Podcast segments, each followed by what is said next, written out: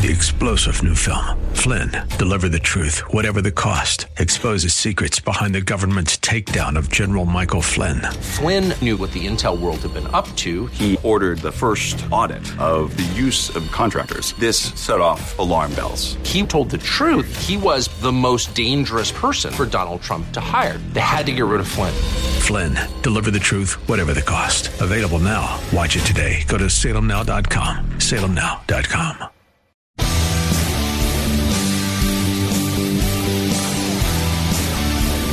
looking for truth from God's Word that you can understand and apply to your life? You'll find it today on Make It Clear with Dr. Stan Ponz. Listen now as Stan makes it clear.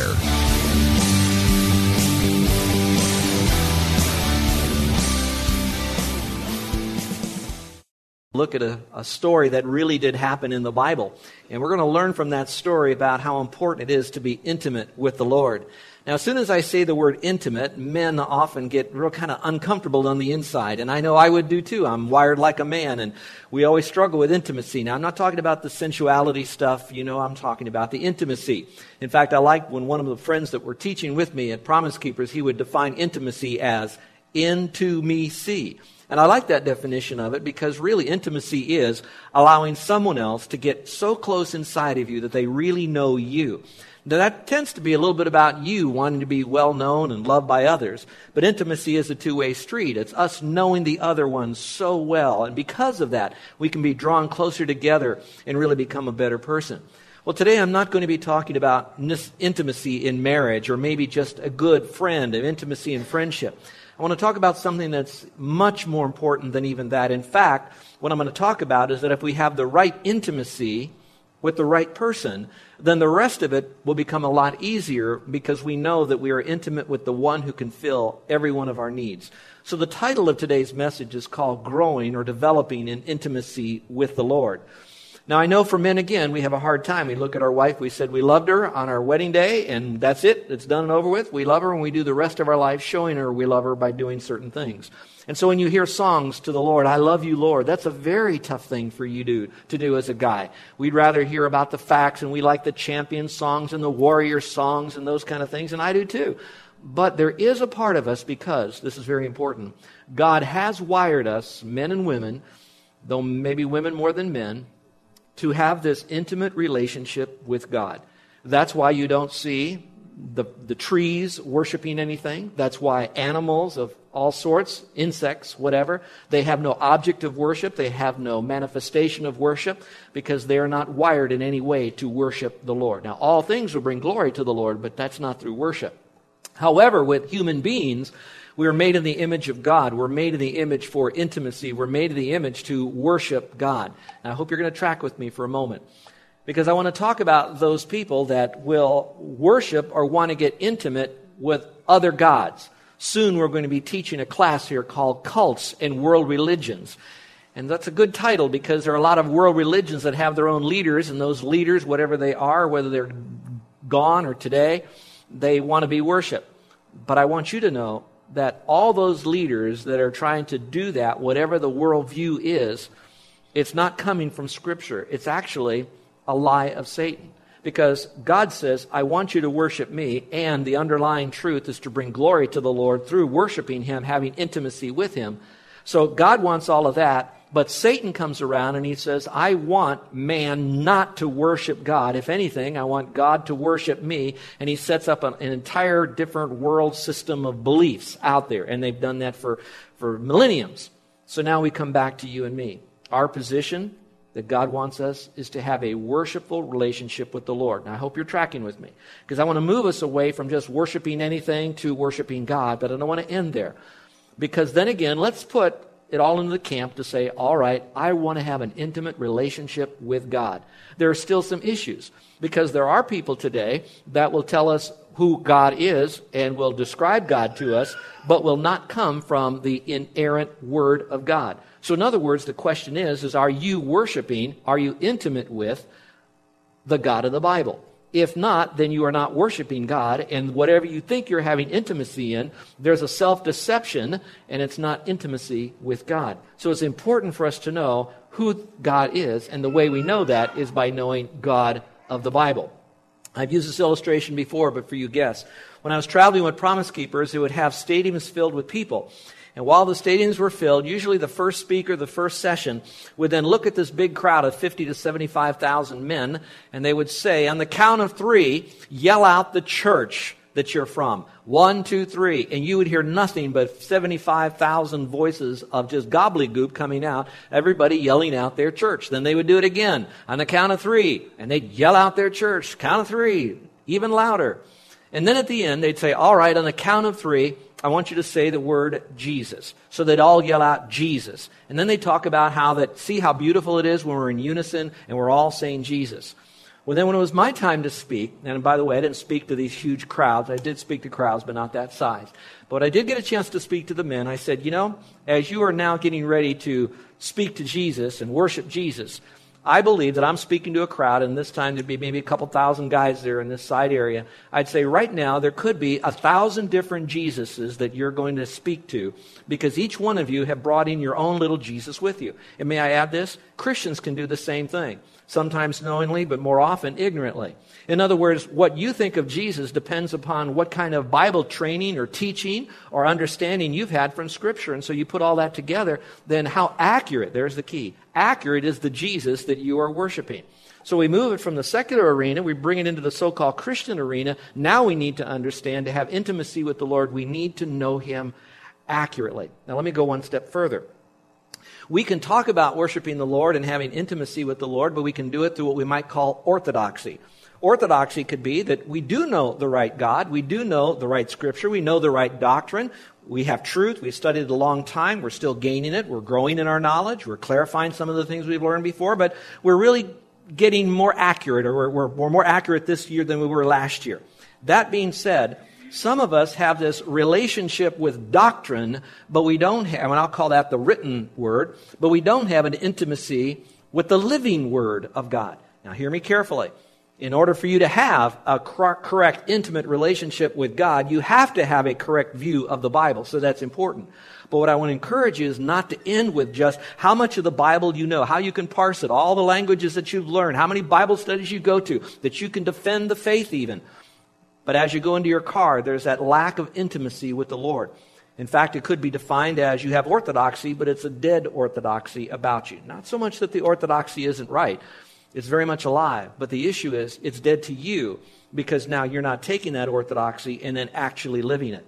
Now, to help you with that, I've decided to take a situation that occurred in Scripture. It's not a story, because sometimes when we hear story, we think of that's a manufactured uh, illustration of some event. But no, this really did happen. These were real people, and what we're going to hear is really miraculous as we go through it. Most of you who have read through the Bible, and often people read Proverbs and Psalms and John as they launch into this. So it's coming from the book of John. And if you have your Bibles today, I'd like you to look at John chapter 11. Now, I am looking so much forward to the time that we go through John verse by verse, and it'll be a long time before I get back to this passage. So I'd like to spend a little bit of time, but I'm going to go over it fast rather than as I will do it when we do it expositionally later on. But for right now, I just want you to look to John chapter 11, and I want to title this Growing in Intimacy with the Lord. Now, while you're getting your Bibles and notes out and all of that, you got the understanding that it is important for you and me to have the Lord at the center of our worship, and He's the one with whom we should have intimacy. Now, let me pause for a moment. Some of you are probably carrying so much stuff as you come into the service today because you know that your afternoon is slammed full of things. Some of you are coming off of a horrific week and you know that you're getting into a busy year this year and you've got issues going on right now, whether they're finances or fitness or friends or foes or family or whatever it might be. And when you hear a message on the intimacy of the Lord, you struggle with that a little bit because you're saying, just get through this message so I can get on with my life and get my problem solved. Some of you might be saying, I want to hear this message, but I really would rather hear five ways to get out of debt, four ways to get my kids back, three ways to have a stronger marriage. That's all important, and, and there are truths in Scripture that speak to that. But I would like to then say, though, once you have this intimacy with the Lord, and once you love Him with all your heart, soul, and mind, and once you realize the closeness that you have with Him, then whatever the Lord sovereignly allows to rock your world, you'll be able to face it with a sense of peace, a sense of expectation that God is still in control and it will be all right, either here or in the hereafter. And so that's why I believe this intimacy with the Lord is so very, very important. Now, let me move it into a relationship for you. Some of you could be sitting here today because you are just outside of a relationship. Whether you're rejected or divorced, or, or there was a decease, a, a death involved in this thing, or maybe you had to move away because you had to come to the island, or something happened and you feel this sense of aloneness that verges on loneliness that nobody really knows you. Sad to say, it might even be in your own marriage because there are some things that are completely off balance there and you still feel very much alone. Well, again, without me trying to correct all those issues, why that's the case, what I would like to say, God's grace is so big that He wants to take you in all that aloneness and perhaps this feeling of emptiness and lack of intimacy and says, Don't worry. You can be intimate with me and trust me. And I want to be intimate with you so that together we can make this work. Scripture would call it gnosis, knowledge. You can have knowledge of all of this, but epignosis is the full experiential knowledge to know I know Him. I know that He meets my greatest needs. And it is okay that He could take the candle of His Spirit and go to the deepest recesses of my heart and mind and still love me and reveal that to me in desire intimacy. Well, the story, if you've opened your Bible to John chapter 11, will be dealing with primarily three key figures. We're going to talk about Mary, Martha, and Lazarus. Now, I don't know that this story has that the, the primary interpretation is all about intimacy. However, there's enough in this story that will help us to understand some concepts of intimacy that might help you in your area of becoming more intimate with the Lord. So I've titled the first point, Where Intimacy Begins. And it's going to begin with Mary. And I hope you have your Bibles. If not, you can look at the screen or the, the notes that are in your uh, worship folder, because I want to read a lot of Scripture to you. So would you right now just say, Lord, help me to get my mind right back on Scripture. Lord, help me now not to think of other things. And let me, at the end of today, know the importance of being intimate with you, knowing how to be intimate with you, and then beginning to experience the intimacy that I should have with you. With that, let's go on. Intimacy begins with Mary. First of all, it begins in silence. I know that's kind of hard, but truly, when we're silent and when sometimes the Lord is silent to us, you're going to see that it can begin to breed intimacy. Let me read the passage to you. It says, Now a certain man was sick, Lazarus of Bethany, the town of Mary and her sister Martha. It was that Mary who anointed the Lord with fragrant oil and wiped his feet with her hair. So it's a story about three people that lived just a short distance away. It wasn't very far, but it's talking about Mary, not the Mary of the mother of, G- of Jesus, but Mary was the one who loved the Lord. And then it goes on to say, Therefore the sisters sent to him, saying, Lord, behold, he whom you love is sick. Now you might want to mark that in your Bible. Right off the bat, they already know that the Lord loves them, but especially loves Lazarus, and they're reminding the Lord, although the Lord knew this, that remember Lazarus is the one that you loved. There's a lot behind that we'll talk about later on when we get to John 11 in a future message. And when Jesus heard that, he said, The sickness is not unto death. Now, what he's basically saying here is, it doesn't mean that Lazarus won't eventually die because everybody will die. He says, but this particular sickness, although he will die, will not end in this death because there'll be another one later on. It's even greater than his death. And he goes on to say, but for the glory of God. And I want to mark that in your Bible. So he's basically saying whatever Lazarus is going through, it's for the glory of God. Whatever you're going to experience in this event is going to be for the glory of God. So everything that's happening in your life is for the glory of God, and that becomes the ultimate. And goes on a little bit further, and he says this that the Son of God may be glorified through it, obviously, when he raises Lazarus from the dead. Now, Jesus loved Martha and her sister and Lazarus. Notice how it just overflows with love. Now, if you will look up here for just a moment. Here's what we don't know. We don't know a lot about Lazarus' life except this. Whatever life he lived, he still was a sinner. He still missed the mark of God's perfection. God loved him. We know this about Martha, that Martha was a very task oriented, busy person, that she perhaps showed her love for the Lord by doing a lot of things when God would rather have her to be silent. You know, the Bible says God loved Martha. He made Martha, knew Martha would be wired this way. He loved her just the way she was. He loved Mary, and though Mary was the one who really adored the Lord, she was quieter, she was more passive, she was people oriented, and she really loved the Lord to the point of sacrifice. The interesting thing is that God loved each of them equally. Now, where do you take this? You can have intimacy with the Lord no matter what your background is. You can have intimacy with the Lord no matter what your personality is. You can have intimacy with the Lord, whatever you have done in the past. All we need to do is to get on the right track of having that intimacy today, and God tells us how to do that. So he talks about being silent with them. I thought it was interesting when Lazarus was sick, the Lord knew it, but there was no Jesus. When Lazarus died, the Lord knew that, but he didn't come. When Lazarus had a funeral, he wasn't there. When they buried Lazarus, he wasn't there. But it was only after he died that Lazarus that the Lord decides now to come to Lazarus. So there's a lot of quietness that is going on in their life. So let me speak to you for just a moment on this. Sometimes when you go through some deep weeds in your life, you think God has abandoned you. Scripture clearly says that He says, I will never leave you nor forsake you, so you can boldly say, The Lord is my helper. Sometimes during the times of silence is the time that you can pause for that moment and instead of thinking about how bad the situation is, you might want to think for a moment, what is God doing in this situation in my life? And how is God going to use this event to draw me closer to Him? How is this event going to bring about an intimacy between me and the Lord together?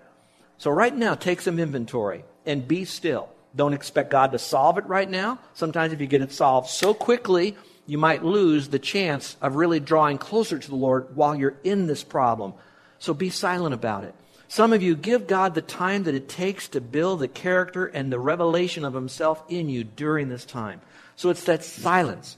Oh, it's okay to ask God to remove the problem that you might be having, but at the same time, just pause and reflect about the goodness of God.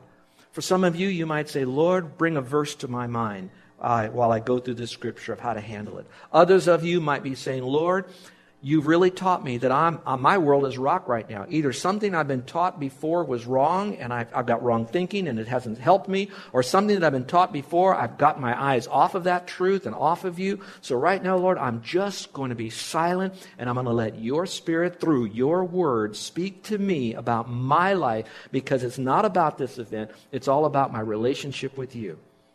So intimacy begins with Mary, but it begins with being silent. But let me go a little bit further. It also is with stillness. Stillness. Now, I'm talking in stillness in contrast to a lot of activity. Continue, it says. So when Jesus came, he found that Lazarus had already been in the tomb four days. Now, Bethany was near Jerusalem, about two miles away, and many of the Jews had joined the women around Mary and Martha to comfort them concerning their brother. That was a Jewish historical, cultural thing that they would do. They would sit there, the people would come to them, they would be comforted by the people, they would bury the body within 24 hours. It happens. I remember when I was in high school, young people, I, I hope you would hear this, but uh, at the same time, um, don't do what I'm about to tell you, at least the first part of it. I was uh, a new Christian. I had a Jewish friend next to me in school for two years. I never once gave him the gospel. I talked about my world, the things that I did, but I never talked to him about how I knew Christ as my Savior. I knew he was Jewish. His name was Mitchell Bernstein. He was a quiet guy, never in trouble, never picked on me. There was no bullying done by him. It was just we had no relationship, sat next together in class. My senior year, I came into class early. Our classes started at 7 when you were a senior, and you'd get out by 1 so you could go to work. So at 7 o'clock, I go into my class. He was there, or he was supposed to be there. He wasn't. The students in the class were all in little groups whispering to one another. And I said, What is going on? You know, I came in late. Bus arrived to school late. They said, Mitchell hung himself in the backyard. His father came, saw, the son, Mitchell, hanging, cut him down just at the time the rescue squad showed up, then took the same knife that he was cutting down his son with the rope and started lashing out at the rescue squad at that time. Oddly enough, the students knew enough that I lived a life of some bit of Christianity. Whatever it was, they said, Would you represent Miami Norland Senior High School and bring some kind of a gift from the school to the family on behalf of us for Mitchell? So I didn't really know what. I was a green Christian, had no Christian parents, very few Christian friends except Carol. We talked about it. The best I thought I could do would be bring them the Pentateuch, the first five books of the Old Testament. So I gave them the Bible. I wrote on it Isaiah 53 6. It says, All we like sheep have gone astray. We've turned our own ways, but the Lord would lay upon himself the iniquity of us all, the gospel in there from the Jewish Old Testament. And I handed it then to the family. When I arrived, I knocked on the door, and the mother was the first to greet me. Now, in the Jewish culture, they bury the body very soon, within 24 hours. But the family would be in mourning, so they wouldn't shower, they wouldn't shave, they wouldn't change their clothes. They often would sit on, on stools or on the floor, and fam- Jewish people would come around them and try to comfort them at that moment for at least a week, and they would do it for a long period of time. This was Thursday, he died on Saturday, and I had shown up. First thing the mother said to me was, Did he have any friends? Why did he do this? I will never forget those words. Did he have any friends? Why did he do this? That is probably one of the earthly illustrations and examples the Lord uses to me. When I think about if I'm really a friend to someone else, well, in some way I probe them with the gospel. Will I somehow connect to them for that purpose? Now, I say all of that to say that Lazarus is dead. There was a tremendous amount of mourning. Mary and Martha are sitting there. But Martha hears Jesus is coming down the road. So what does she do? She gets up. She wants to solve the problem. What are you going to do? Why are you here? Don't you know? What's going on? What are we going to do? A lot of going on. At that moment, her stillness ended, and it was all about activity and problem solving. So you move from silence, and then you move to a time of stillness. Now, I don't know about you, but maybe what you're going through right now might require you to take your calendar, prioritize it, and stop doing something for a while until you get a grasp on an intimate relationship with the Lord, and then how to maintain it on a daily basis. The Lord nowhere in Scripture says you need to go into a monastery and become a monk or a monkess or whatever they call girl monks. But it does talk about coming apart for a while and taking a season. And when you're there, Shut off your phone, shut off your computer. I urge you to have your Bible, though. And get there and with the stillness, park again on the Lord. You stay there and you allow God to speak to your heart. Love Him, adore Him, worship Him. That's the beginning of intimacy. But it moves to the third area because there is something that we should do. It's the word surrender. There is a surrender. Some people would call it submit to Him. I think that is important because, in a few moments, you're going to see, we have to recognize in order for me to be intimate with this Lord who we know is out there permitting or prescribing things to happen, that I have to submit to His Lordship. I'm speaking about believers. He says this, or Scripture says this. And when Martha had said these things, she went her way and secretly called Mary, her sister, saying, the teacher has come and is calling for you. As soon as Mary heard that, now that's the key. She got up too, just like Martha did, but she didn't get up until Jesus called her. And I'm going to give you one thought. You're going to find as you read the story of Mary alone that every time you find Mary, somewhere along in that story, she is at the feet of Jesus. Now, that could be her hard wiring. It could be whatever happened that's not even in Scripture. But I do say this whatever it is, at the base of that, there was a degree of intimacy with God because it always was. I love the Lord. I'll do what He tells me to do. I'll be where He wants me to be, and I'll be the kind of person He wants me to be. Let's go a little bit further. So the story goes on, and it says this She arose quickly and came to Him. Now, Jesus had not yet come into town, but was in the place where Martha met Him. Then the Jews who were with him in the house and comforting her, when they saw that Mary rose up quickly and went out, they followed her and they said, Oh, she's going to the tomb to weep there. In other words, we've already done our comforting. Now she wants to go to the tomb and continue her grieving process where Lazarus is. Then, when Mary came where Jesus was and saw him, and now mark this in your Bible, she fell down at his feet. Now, notice, nothing changed with Lazarus. She was still in a state of mourning. Their life and world was rocked because Lazarus had died, and yet she still fell down at his feet. To me, it's a sign of worship, but it's a sign of surrender and submission, believing that, God, you have the right to do and be anything you want. And said, Lord, if you had been here, my brother would not have died. Now, some people might say, well, she's really attacking him. No, she's really not. She's really attributing to God, to Christ, God, that you are in control, and had you been here, you could have and would have changed all of this, and I really love you. Maybe I could pose it this way. Some people, when they get into a jam, it's why me, Lord, and why this, and why now? And some of you maybe not do it outwardly, but in your heart you're saying, why me? Someone else is worse than I am, but I had this raw deal done. Others will say, why this? If you want to do something to me, why did it have to be this bad? Or why now? Okay, if you want to do this to me, Lord, but why did you do it right now? I'm on my way to somewhere. I've got to get this done. I don't have the time or the money to do this. Why now in my life? That's not the right way to ask that question. That's coming out of a heart of lack of intimacy, certainly a lack of belief and acceptance of his sovereignty and his ultimate purpose for good in his own glory. You can ask the question this way Why me, Lord? I, I tell you, Lord, I, I want to know because there's something you want me to do or to be or to learn through all of this. So, Lord, why is it me? You could have given it to anybody, but there's something special that you've done for me. Why this, Lord? In other words, this whole event that's happened to me, what is in this event that I could learn? How do you want me to respond to this event? When do you want me to respond to this event? What could I do in this event? Why this event here? It's so important, it's so unusual, so special to me at this point in my life that I want to bring glory to you. And then, why now? Lord, why is it now? Hmm. You could have given me earlier, you did it later, but this is now in my life, so that must mean that there's a sovereign good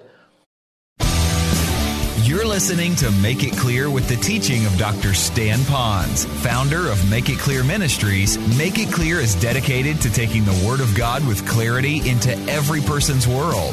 It is the support of listeners like you who make the ministry of Make It Clear possible. You can provide your tax deductible gift to Make It Clear online by going to makeitclear.org, or you can mail your gift to Make It Clear, P.O. Box 607901, Orlando, Florida 32860.